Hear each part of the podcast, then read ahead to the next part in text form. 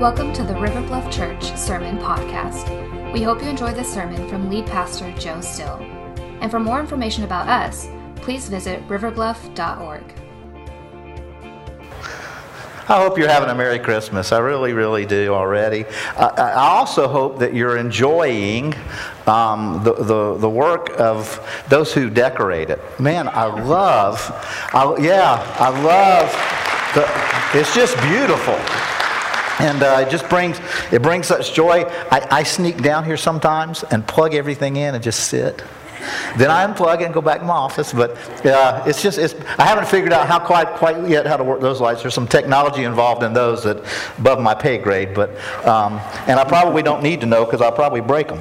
But uh, it, uh, it's, a, it's a beautiful thing.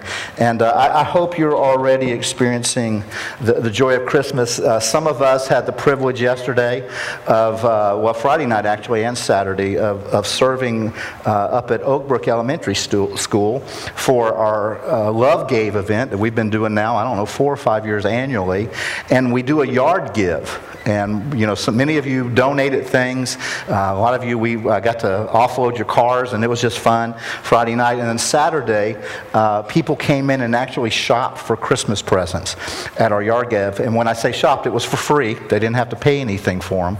Um, but there was such joy, and people just got so blessed. And uh, one of the great blessings is being able to partner uh, with the, the faculty and staff at Oak Brook. They've pretty much taken this and ran with it. Uh, we, we kind of just kind of show up. They, they're all excited about blessing the community this way. And so God has moved us from just kind of being, you know, somebody who goes and minister up there to, to partnering in the sake of the gospel for our, our community and our neighbors and blessing. And it's a great thing. God just strengthens some relationships, and uh, I'm, I'm, just very, very grateful for that. Uh, one of the ways that those relationships got started was first through invitation, through connecting with people. And one of the things I hope you will be doing this season is extending invitation for people to join you uh, as you celebrate the birth of our Lord and as we're going through Advent celebrating the the, the imminent return of, of our King. Uh, and we want to help you do that, to give invitation for people to join you in that. And so, uh, some on our team, I started to say we, I didn't, I can't do this stuff, but some on our team have developed uh, some tools that are invitations. There's one that's a little larger like this. I hope you saw them coming in, but now you know what they are, so pick some up on the way out. The larger one is you can write a personal note to somebody uh, and give it to them. Uh, we also have some business sized cards that that you can give out. Uh, and, and again, I hope you're taking advantage of this season and saying Merry Christmas a lot. But now I want to add something to that.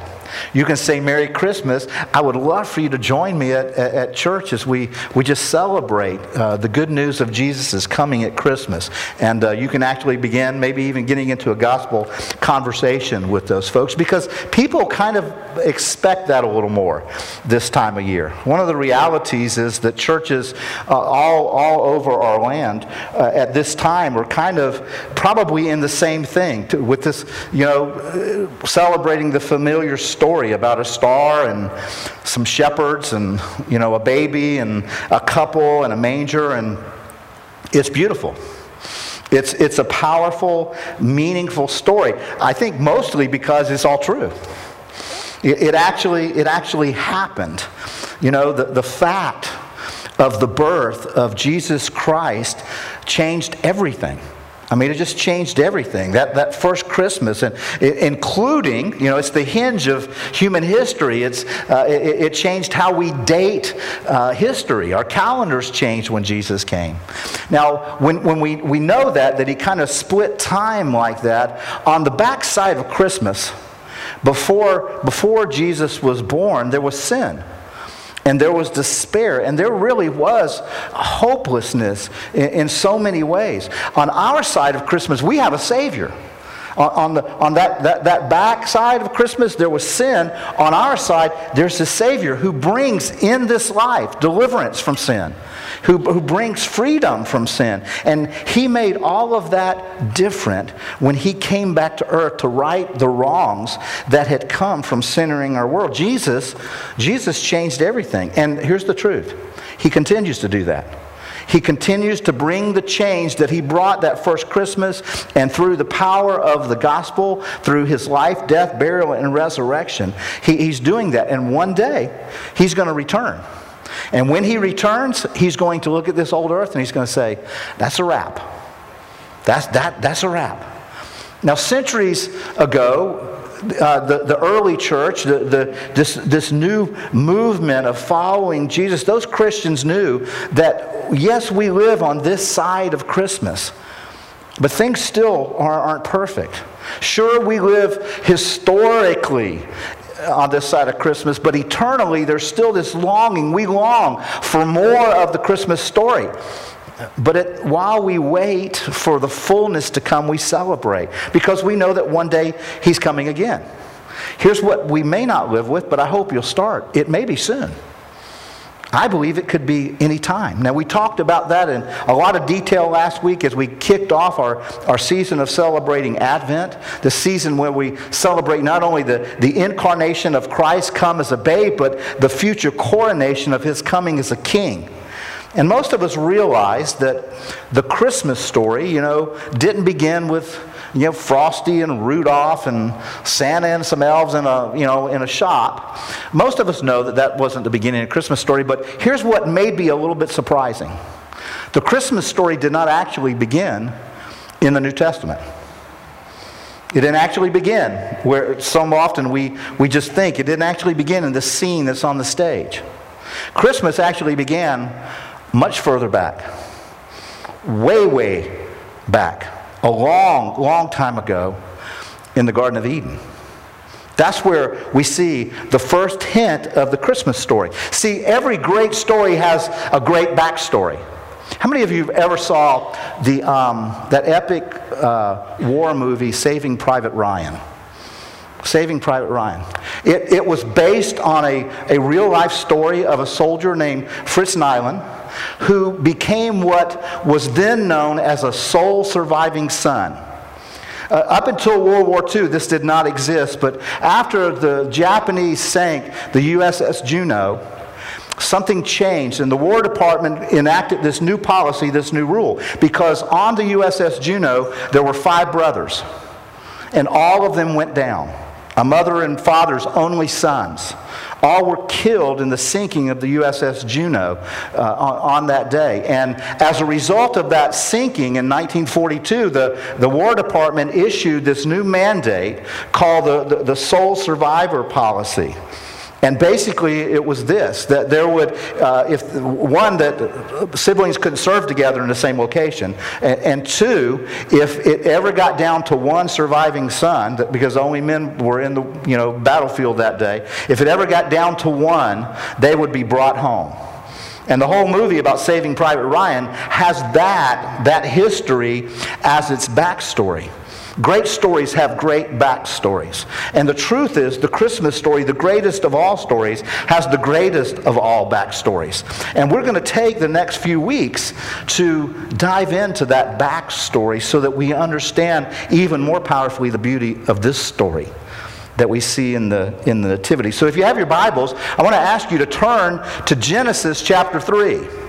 Genesis chapter 3. Now, in my Bible, it's like page 2, so it shouldn't be hard to find today, okay? You, you could get there pretty quickly because, and you know, many of you kind of know the story, and you probably know from uh, what you know about the creation narrative that, that God created the first man and the first woman, Adam and Eve. He, he created Adam first, the Bible tells us, and then he took a rib out of Adam's side and, and created Eve. And there are countless theories on why God created man first and, and then the woman. There are, there are female theologians who have said that the reason God created man first and then woman was he, he created man and then looked and said, I can do better than that. And then there, there are some male theologians who will tell you no, the reason that God created woman second was because he didn't want to have to go through that whole business of creation with her trying to tell him what to do. So you, you have to choose which side of the aisle you're going to be on there. Okay? I'm, I don't have a dog in that fight. Okay? Um, But one of the first things that God did when He created Adam and Eve, when He, when he planted them in the garden, uh, actually, even before the creation of Eve, we know this, that God told Adam something, and then we know later that Eve also had been told this. But in Genesis chapter 2, if you want to just look back, uh, in verse 15, it says, The Lord God took man, put him in the Garden of Eden to work it, to keep it, and the Lord God commanded the man, saying, You may surely eat of every tree of the garden. Every tree in this garden, man's yours. It's beautiful. There's trees everywhere, beautiful fruit, except, except. But of the tree of the knowledge of good and evil you shall not eat, for in the day that you eat of it, you shall surely die. So God starts by saying, You have lots of freedom. I've created this beautiful place. I've planted you in it. You can have anything except this one thing. And that, that's all that's all Adam and Eve had to do in order, order to submit to God and be obedient to God was enjoy his creation, work it, keep it, and just don't eat of one fruit. And we know that for some time they did that. We don't know how long, whether it was two minutes, two weeks, 2,000 years, we don't know how long it was. But there is a sense that if their obedience had continued, their perfect harmony with God would have continued as well, and their perfect harmony with one another. I mean, think about it. God just had one ground rule, just one rule. He, no Ten Commandments yet, just, just the one. Don't eat of this one tree. Right in the middle. It won't be hard to spot. It's right in the middle. You can, you'll find it. You'll know it when you see it. But we're told that, like us, Adam and Eve don't like being told what to do. They, didn't like that. And so the, the, the, third chapter of Genesis recounts the day they set out to kind of build their own little kingdom, to kind of have their own personal rule and reign, and how it killed them, how it kills us because it unleashed a struggle, the Bible tells us, between good and evil that corrupted all of creation. It's a pivotal moment in the creation story. It's pivotal for all uh, of the Christian faith because in this moment, in this story, is where God introduces us to the great antagonist in the story, to Satan, to, to, to the evil one. He, he appears in Genesis chapter 3, verse 1. It says this Now the serpent was more crafty than any other beast of the field that the Lord God had made. And he said to the woman, Did God actually say, You shall not eat of any tree in the garden? Now, here's what I think's going on. Right, right out of the gate here, first introduction to Satan, we're going to see what I think of as three plays in, in Satan's game plan for, for, for deceiving us. Just right out of the gate, there's a what I'll call. Have you ever seen maybe a football team who has three or four good plays and they just run them and they run them and they run them and everybody on the other side is screaming at their defensive coach saying he's going to he's to run play number two. Stop it. It's a running play you know? But they can't stop it. Well it's kind of like this. Satan has like three plays that are so successful with humanity, he just keeps running them. And we see them right here in, in the opening of, of Genesis. He runs these plays so that we will be lured into refusing to obey and submit to God. And the first one is this he questions God's word. He just questioned, he calls God's word into question. He said, Did God really say that you can't eat? There's all this great fruit. Come on, did God say you can't have none of this? So he questions God. Second thing he does, we'll see. Look at verse 2. It says, And the woman said to the servant, No, we, we may eat of the fruit of the trees in the garden, but God said, You shall not eat of the, of the fruit of the tree that is in the midst of the garden, neither shall you touch it, lest you die. Now, we don't know that God said that last part. She kind of maybe added some stuff to it, but she was clear she wasn't supposed to eat it. Okay, she was really clear. She understood that. Verse 4 But the serpent said to the woman, You will not surely die. Let's play number two. He disputes God's word. He disputes God's word. This is, and he does this. He, he, he's denying the word of God. He said, God had said, You eat, you die. Satan said, Won't happen. Surely that won't happen. Surely God would, no way. Verse 5 For God knows that when you eat, your eyes will be opened. You will be like God, knowing good and evil. This is third play. he runs the third play where he replaces God's word with his own. He replaces the word of God with his own sinister words that sets to destroy us. He says, You won't die. Your eyes will be open, man. You'll be like God. You'll be finally living the good life that you've always wanted. Your heart longs for it, so just go for it. Man, you ought to eat this stuff. It's life changing. And so the father of lies runs these three plays. He calls into question God's word, he disputes God's word, and he replaces God's word with what seems culturally acceptable. And Eve buys into it. She buys the lie. And now you and I live in the aftermath of sin. We, we live in this aftermath of sin. Look at verse 6. So when the woman saw that the tree was good for food and that it was delight to the eyes and that the tree was to be desired to make one wise, she took of its fruit and ate. And from that moment on, there was just a shudder in creation. But look at the rest of the verse. It says, And she also gave some to her, her husband who was with her, and he ate. Now notice it says he was with her. He was there the whole time. That discussion with Satan was going on. Adam, Adam was right, he was with her. Now, you may be expecting that this would be a great place to, you know, kind of hit another joke, kind of go after Eve and women. But if I were to do that, I'm afraid we would miss something. I, am just afraid. Now, Eve should not have eaten the fruit. Ladies, just you can plug your ears for a minute. I want to talk to the men. Yes, she shouldn't have eaten the fruit. But, brothers, please hear me say this Adam should have protected her from this deception. That was his job, and he failed miserably. He should have protected his wife from this temptation. He should have stepped up, he should have stepped in. And then he should have resisted himself. But none of that happened, not, not, not a part of it. And you see immediately in God's account of these events the fallout in the aftermath of sin. It, the fallout was immediate. Because the first thing that happens is the relationship that they had with God was lost. Because here's, here's the truth about the fallout of sin sin always distances people from God. Always. Your sin, my sin, it distances us from God. That's what it, it separates us. Verse 7 is a very, very interesting verse. It may even seem strange at, first. It says, The eyes of both were open and they knew they were naked. See, it's kind of like you're walking around naked and you don't know it. You know, most of us know when we're naked.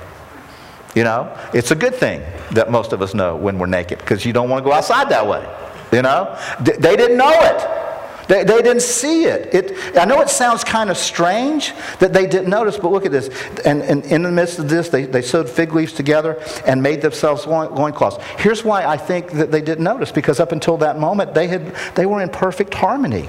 They lived in perfect innocence. There was, they were completely uninhibited because there was no sin. They felt no guilt because there was no sin. There was no shame. There was nothing. But the first thing that happens the moment sin enters the world, they want to cover themselves, they want to hide, because sin causes all of that to fall apart. It causes distancing.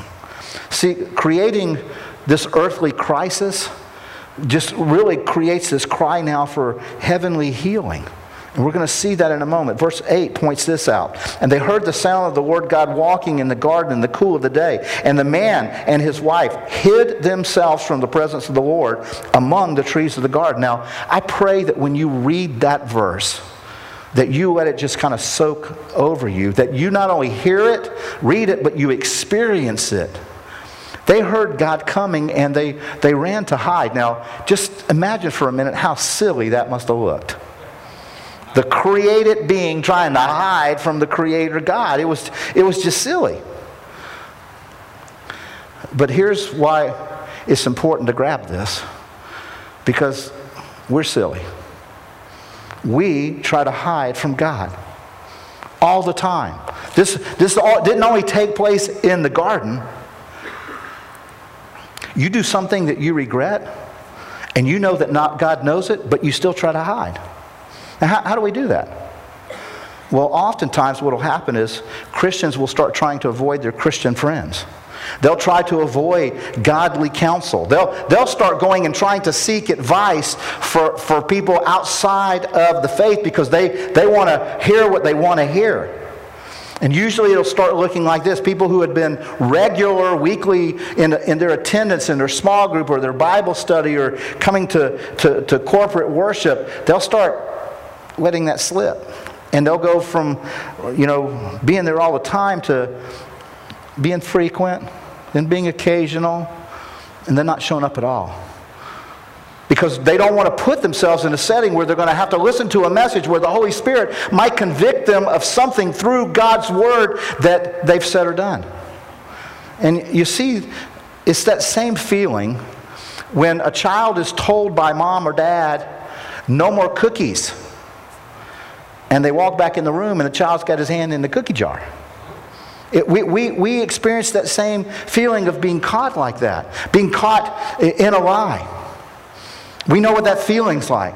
Some, some, some would know what it's like to have been, you know, in a college dorm room where you know you've gone a little too far. And you think, dear God, and something happens. Maybe when you when you close the lid on that, that laptop and you had been looking at things that you know you shouldn't and there's this wave that washes over you and overwhelms you of shame and guilt. It's the feeling that you have when you've been at work too much and at home too little. And you know it.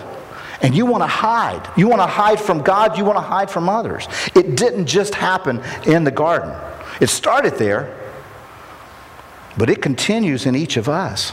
And sin has been creating this distance between God and his people ever since.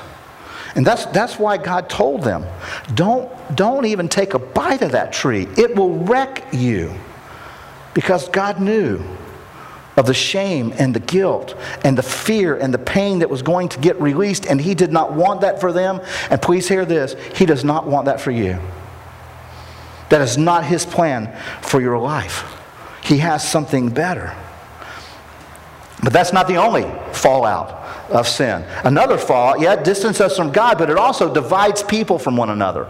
It distances us from God, but it divides people from one another. The struggles in friendships, the struggles in relationships, the struggles in the workplace, the, the, the struggles in marriages can all be traced back to Genesis chapter 3. Look at verse 9. It says, But the Lord God called to the man and said to him, Where are you? And he said, I heard the sound of you in the garden, and I was afraid because I was naked and I hid myself. And God said, Well, who told told you that you were naked? Have you eaten of the tree of which I commanded you not to eat? And the man said, The woman whom you gave to be with me, she gave me the fruit of the tree, and I ate. There's a reason we read that and snicker just a little bit. Because most of us are thinking, sounds just like a man. You know? Well, I didn't want to do it. You know, I didn't want to do that, but this woman that you gave me, you know, it's just, it fascinates me. Adam throws Eve right under the bus, and the bus hadn't even been invented yet. Just throws her under the bus. But notice what else God, Adam does. He tries to throw God under the bus. Not, not just the woman, the woman you gave me, God. He, he, he, blames, he blames God. The, the, the woman you gave me, everything was fine. God, you know, you and I were, man, we had a good thing going on until she shows up. You sent her. I didn't ask for her. He just plays this blame game. And again, there's a reason why we kind of snicker at this. It looks so childish. But we also laugh because we see ourselves in it. We, we see ourselves pulling this same stunt all the time, trying to blame everybody around us for our own choices. Now, the, the purpose of Genesis 3 is not to so we can figure out who to blame. It's not about Adam's fault or Eve's fault. They're both equally guilty. You know, yeah, Eve brought it to, to Adam, but man, he dove on it quickly. You know, he jumped right in there. And we see that what began was a cycle of blame and this legacy of broken relationships. And we see, we see this pattern emerging out of both of them neglecting their responsibilities to the other and to God. And because of their choice to sin, their relationship ends up getting wrecked as well as their relationship with God. See this, this broken relationship dynamic, this operating, you know, at full capacity here, it's operating at full capacity in marriages and every relationships today. Just like it did with Adam and Eve. We see them struggling back and forth for control and domination. They, they, they want something and they go after it. And they step on those around them. But that's not how God designed it. See, God gave husbands and wives appropriate but differing responsibilities and roles within the relationship of marriage. He, he gave coworkers, he gave employers and employees, he, he gave these roles. And in a marriage, each man and each woman have their own unique responsibilities. God gave them their own unique personalities, their own unique giftings within the context of their marriage to bless the other person. Not to dominate, not to control not to passively engage. And see, we, we see in the scriptures Eve seizing control and Adam living passively. And we see that today in marriages everywhere one passive, one domineering. I don't care what label you give to it. I don't care what big psychological term you lay on it. You can put it in the latest DSM manual. Here's what it is it's just sin. It, it's sin. And it leads to brokenness in relationships and strains in marriage and in families and in friendships and in the workplace. Why? Because we all got it. We've all been touched by it. And it makes every relationship at every level more confusing, more difficult, more frustrating because of sin. A third major fallout of the aftermath of sin is this sin drives people into suffering and death.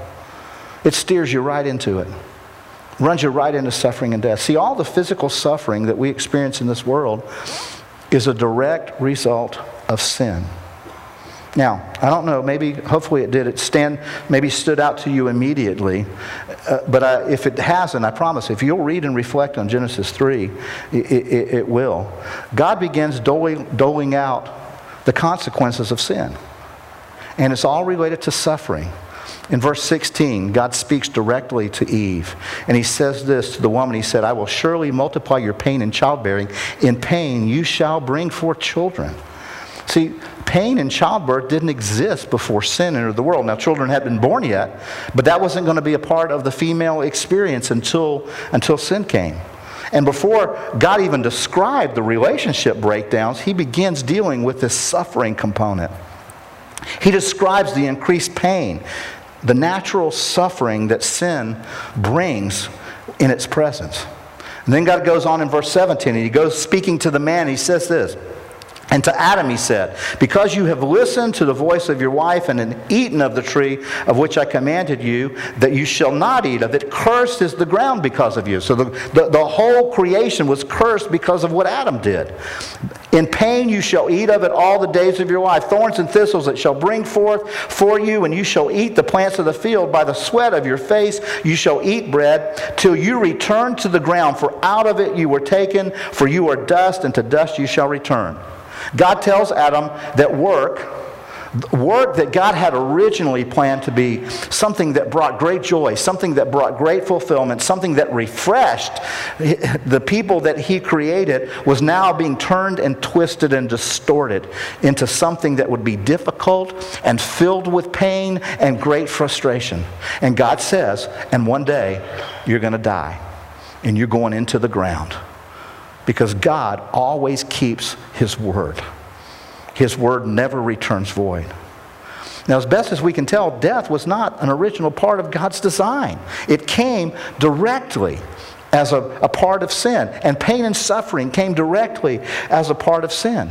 Now, here's the deal God gives you the ability, gives me the ability, gave Adam and Eve the ability to choose whether they're going to do things His way or our way. You, you, have, you have a choice. God gives you choice. But what you don't get to choose are the consequences of choices. Those were written into the fabric of creation. Those were written by God in the fabric of culture. Choosing sin has consequences, often immediate, but more often not. More often, the consequences of the sins I choose fall on the next generation and the generation after that. It has a crippling effect generations downstream because of choices that I made, and we see that in the garden. We see it in the garden. And your kids, my kids, bear the scars and the burdens of my sin. And the same was true from the garden. See, in the garden, sin entered the world through Adam and Eve. The world, at this point, when it comes, the whole of creation begins to decay.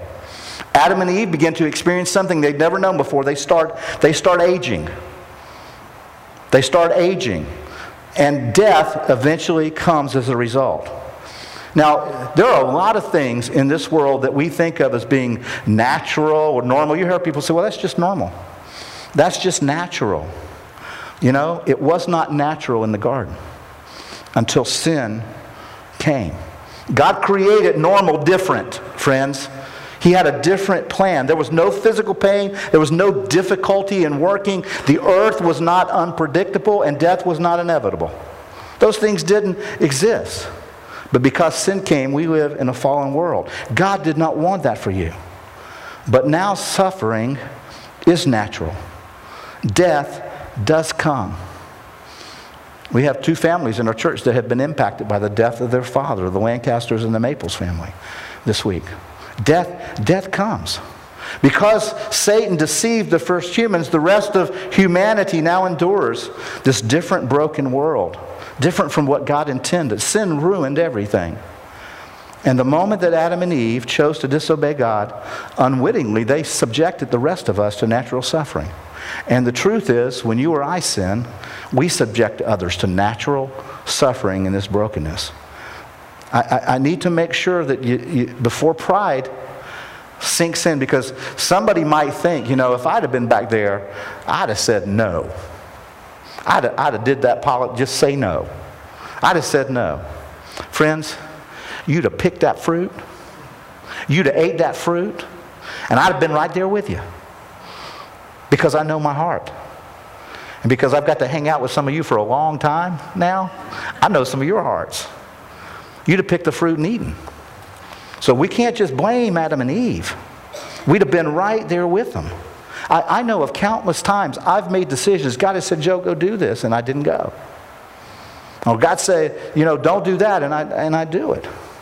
That's, that's what sin does to all of us. We choose the whisper of Satan over the voice and word of God.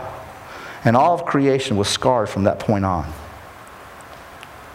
There's a two word phrase that's all throughout the Bible that I love.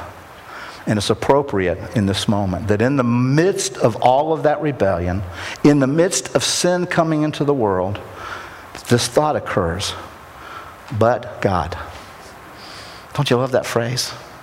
Sin is busting out, creation is distorted and destroyed, but God. Again, it's all over His Word. Now, here's the deal with the Christmas story but God was working upstream, even in the middle of the rebellion. Some of you were sharp enough a minute ago to realize that I skipped a few verses in the middle of the passage when we were looking at God doling out kind of the curse and sin, you know, those kinds of things. God addressed the serpent.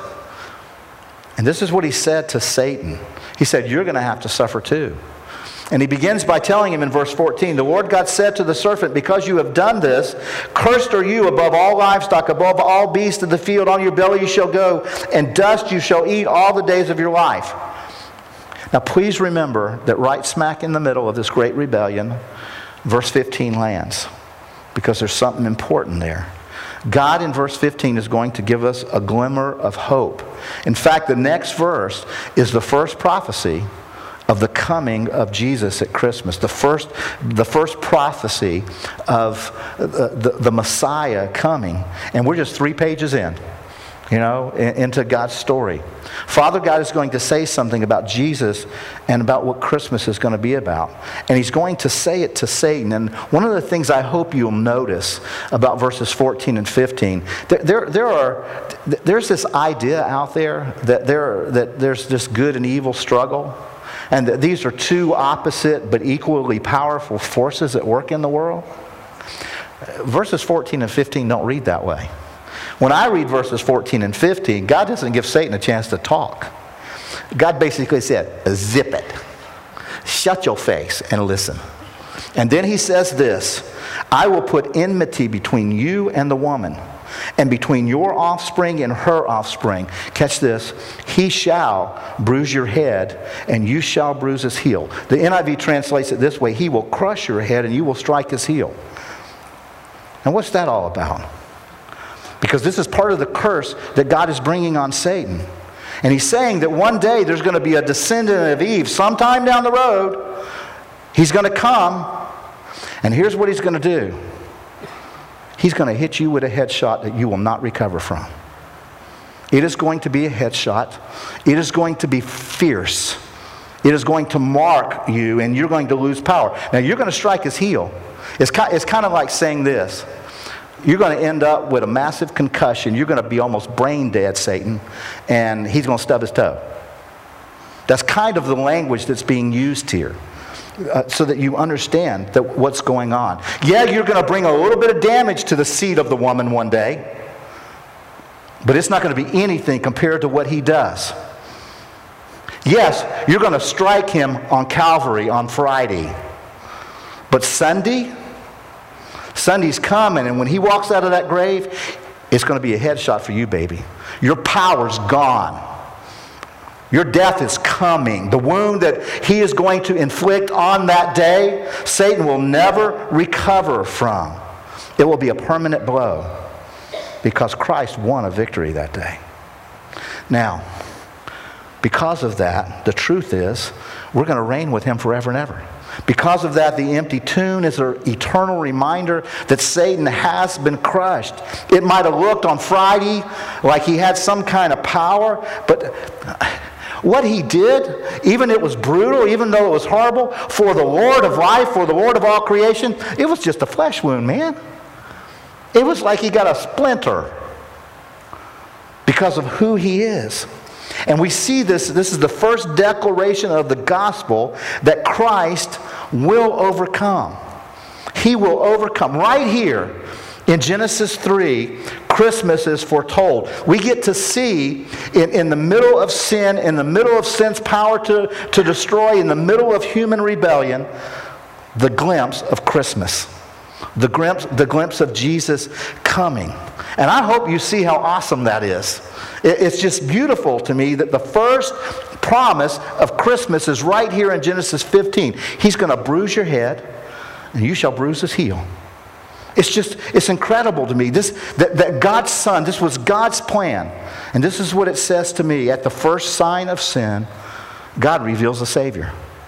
At the very first time sin enters, at the moment sin comes, God says, I'm sending a Savior. I got a plan for this. Do not lose hope. Your hope is going to be in Christmas. And we see that being displayed over in the New Testament, in the Gospels. Matthew chapter 1, verse 20, if you want to turn there. Matthew chapter 1 tells us the story of Joseph and an angel appearing to him. And in verse 21, the angel said to Joseph, Son of David, don't, do not fear to take Mary as your wife, for that which is conceived in her is from the Holy Spirit. This is a God thing, Joseph. She will bear a son, and you shall call his name Jesus, for he will save his people from what? From Genesis 3 he will save his people from their sin. The, the, name Jesus means the Lord saves. And on that first Christmas, he was just a little baby then. But 33 years later, after that baby had grown, after having lived a perfect, sinless life, after dying a sacrificial, atoning death on the cross, after being raised to life and then ascending into heaven, the Apostle Peter speaks these words in Acts chapter 4, verse 12. He says, And there is salvation in no one else, for there is no other name under heaven among which men must be saved. God selected perfect name for his perfect son because the only one who could truly eh, impact imperfect people was the perfect one. He was the only one who could change the game. And so Jesus' life, his birth, his ministry, his death, all of it bore the truthfulness of that statement. On the backside of Christmas, there was sin. And there was pain and suffering and despair, but on, on our side, where we live, there's a Savior. His name, He's Christ the Lord. And while sin can create distance between us and God, and while it can wreck relationships, and while we all succumb to the, the natural suffering and to death, Jesus was born to save us from the power of sin. He was born for that. And you know as well as I do that just because Jesus came, everything hadn't been made perfect re- relationships still break down. Suffering still happens because of sin. As I was, I came up with Kathy. Kathy came to the women's Christmas party last night. I heard they had a great time. But as I was up here working, one a thought occurred to me. I wonder how many people have ever read Genesis chapter 3 and, and just went, man, this God guy, he's like really touchy. You know, I mean, it, it was just one sin. And in the cosmic scheme of things, it was just seemed kind of like a little sin. I mean, did, did you see all the bad stuff that happened, all this pain, all this suffering? I mean, because they, all they did was they ate a piece of fruit, man. Just, just one little piece of fruit. That's what you, why did God make such a mountain out of a molehill? What, what's, what's up with that?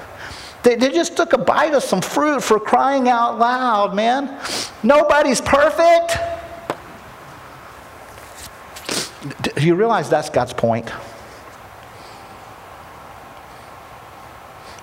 That's God's point. Nobody's perfect except Him. Nobody's perfect. The Bible says, no, not one. None of us are perfect. And that's why he had to send the only perfect one from heaven to come and live a perfect life and die a perfect atoning sacrifice so that peace could be made between God and man. He was the only one that can do it. You remember we talked, read a moment ago about what happened after Adam and Eve sinned. Crippling shame came you know, and they, they tried to hide it. They tried to cover themselves, you know, with fig leaves. We didn't go on and read verse 21. Verse 21 says this And the Lord God made for Adam and for his wife garments of skins. Some translations say of animal skins, and clothed them. You know, they had made these fig leaves. Why would God need to come along and, and, and do this other covering? You know, was it because the fig leaves didn't cover everything else appropriately? Were they itchy? I don't know. But something, I believe, was going on here. See, they were the only two people on the face of the earth. I don't think it was a modesty issue. I don't think it was an itchy issue. I think God was saying something very loud, very clearly, for the very first time, that he would end up saying over and over and over again. Because what God did is God took an animal that He had created after they sinned, and God shed its blood. Now, I don't know this for certain, but because of what God commands later for His people, I believe God did this in the sight of Adam and Eve. I believe He killed that animal in the sight of Adam and Eve. I believe he saw that, they saw that animal's blood flow. I know this is graphic, I'm sorry, but it's just true. I believe that, that they were there. Now, don't forget this. What, what, one of the first things that God gave Adam as a task to do in the garden with the animals was to do what? name them. Adam had named this animal. You know, when I grew up, that made that animal a pet.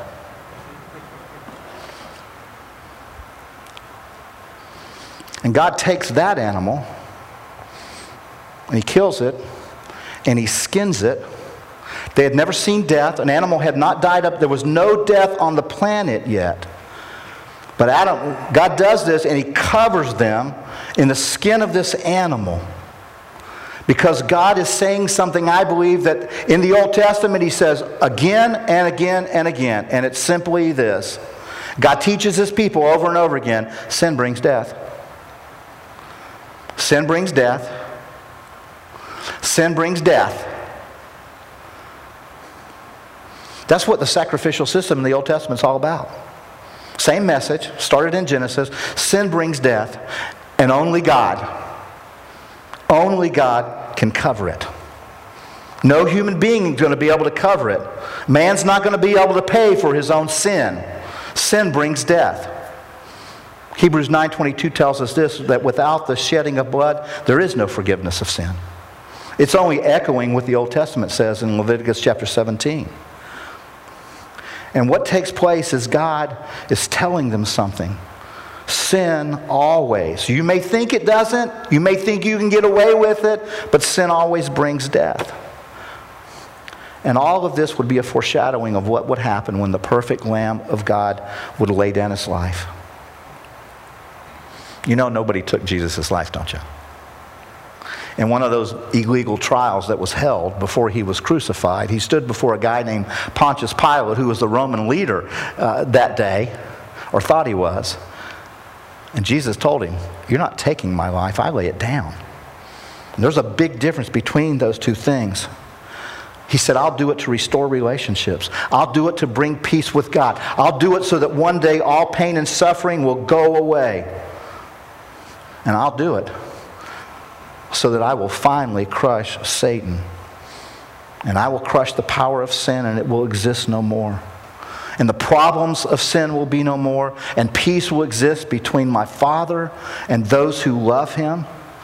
And He said, I'm going to do that. I'm going to go to the cross. And after that, I'm going to come back and I'm going to rule and reign forever. And my people are going to be with me.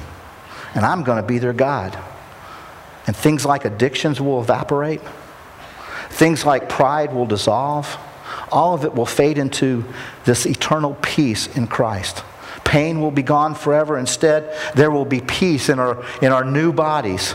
Relationships will be reconciled by His peace because our hope will have come back again. we're in this between time now. And we're able to celebrate because we know he's coming back and we know what he's coming to do. And we know it because he told us about the Christmas story in Genesis 3. The backstory.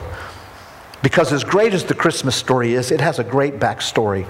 And it's called the whole gospel of Jesus Christ. Because he's coming back one day to complete his victory. Now, I thank God, and you should thank God, that you live on this side a Christmas instead of that side. But the best is yet to come. There's still more to come. But clearly, hear God in His Word say, don't be destroyed by death now. There's a better way. The path of following Jesus and His teachings and my commands is the path to life now. Walk on that path. Let's pray.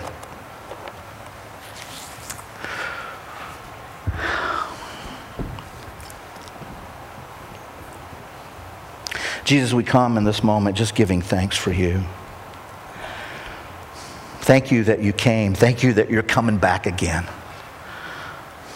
Thank you that you came that first time to deliver a crushing blow to Satan's power of sin over us. Thank you that you died an atoning death and we're raised to life so that even in the here and now, even though it's not complete, even in the here and now, we can find freedom, we can find hope instead of misery, we can find life, abundant life instead of death, even now. Maybe, maybe you're here this morning.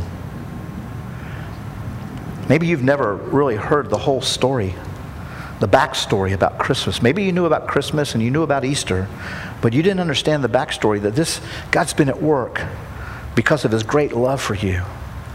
Because he wants you to know that sin kills. But it doesn't have to kill you anymore. You can turn from your sin, you can confess it to God right now, and you can put your whole trust in Jesus, that name by which anyone can be saved. The name of Jesus. And right now, where you're seated, you can call on for the very first time and say, Jesus, I get it now. I get how destructive sin is and how I can't save myself. How no matter how much I try, I can't hide, I can't cover it, that only you can. Jesus, thank you that you were willing to cover my sin with your sacrifice. I come now because I want you to cover me. So I confess my need for you. I repent of sin. I choose you, Jesus. I choose your way of life because I want life in you. And the Bible says if you call on that name by which men can be saved, he will save you. You can do that right where you're seated right now. You can trust him with life here and now and all eternity. Most of us here have made that decision, but we find ourselves having fallen back into sin somewhere. And the Bible says that He has power even over sin now to crush it in our lives, to give us hope, to bring healing where there's shame, to put relationships back together by the power of His name. If we will trust Him, if we will confess our sin to one another and to Him, He'll heal us, He'll make us whole. And maybe right now where you're seated, the Holy Spirit is convicting you of something a place where you have listened to the whisper of Satan more than you've listened to the voice of God, and it's killing you.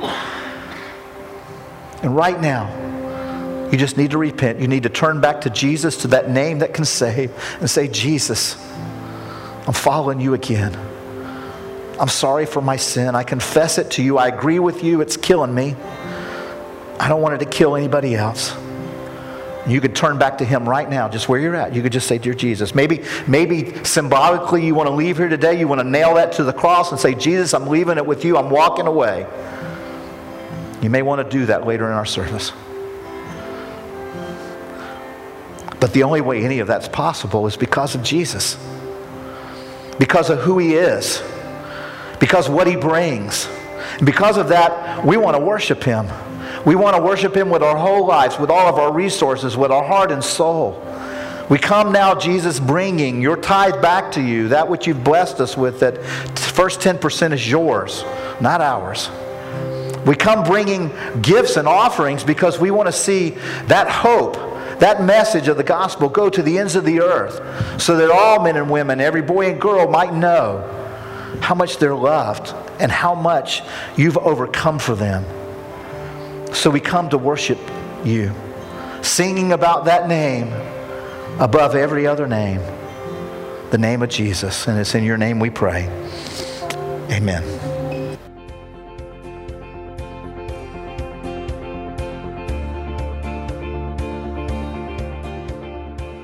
Thanks for listening. If you're in North Charleston this Sunday, please consider visiting us at our 9 o'clock or 11:30 services. We'd love to see you. Again, for more information, visit riverbluff.org. Now go change the world.